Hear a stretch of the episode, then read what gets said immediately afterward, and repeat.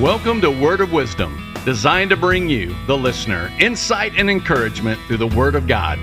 Despite turmoil and chaos in the world, there is understanding, assurance of heart, peace, and spiritual stability available through the truth found in God's Word. Be blessed as you listen to Word of Wisdom by Dr. Jeannie Fentress of Teaching the Living Christ Ministries.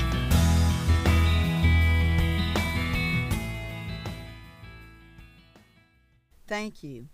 I can't seem to get away from the exhortation and promise found in Colossians 1 9 through 11.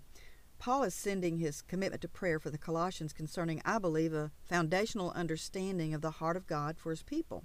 The prayer goes this way I never cease to pray that you will be filled with the knowledge of the will of God, with all spiritual wisdom, understanding, and discernment of spiritual things, in order that you may live a life worthy and fully pleasing to the Lord that you bear good fruit, resulting in good works, and that you grow in the knowledge of the Lord, that you be strengthened with endurance, patience, with joy.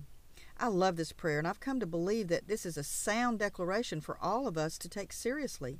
And it's my prayer today that we get this established in our belief system so that we will experience the full benefit of the plan of God for His people and His church.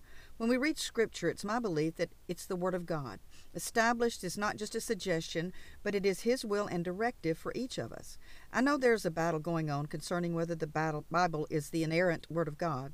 I, for one, believe that this Holy Bible is truly written through men by the Holy Spirit of God, and that it is complete and directed by God in its completion so that we can know Him and His will for our lives. Having said that, I want to assure you that when God says something, it's true and it can be depended upon.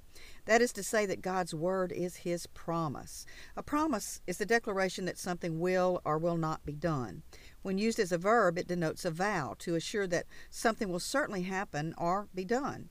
Every promise in the book is mine, every chapter, every verse, every line. Amen. With Colossians 1 9 through 11 being backed up by God's promise, we then should be assured and with great confidence that we are recipients of this promise in knowing the will of God with all spiritual wisdom, understanding, and discernment of spiritual things. Then we will live a life worthy that is fully pleasing to the Lord, and we will bear good fruit, resulting in good works, continuing to grow in, in the knowledge of the Lord. The result will then be that we will have strength and experience great endurance and patience with joy. Now, Paul wrote to the Romans in chapter 8, verse 37 through 39.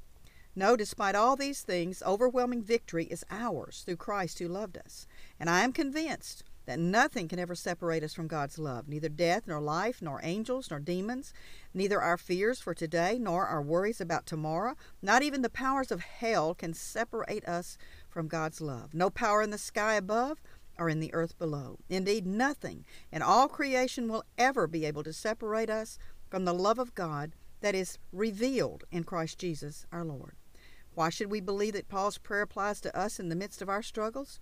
Because his word is his promise.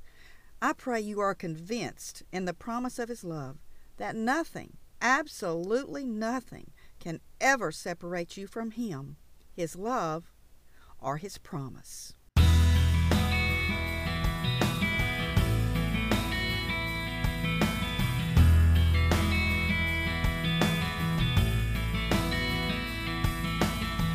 Thank you so much for listening to Word of Wisdom by Dr. Jeannie Fentress of Teaching the Living Christ Ministries.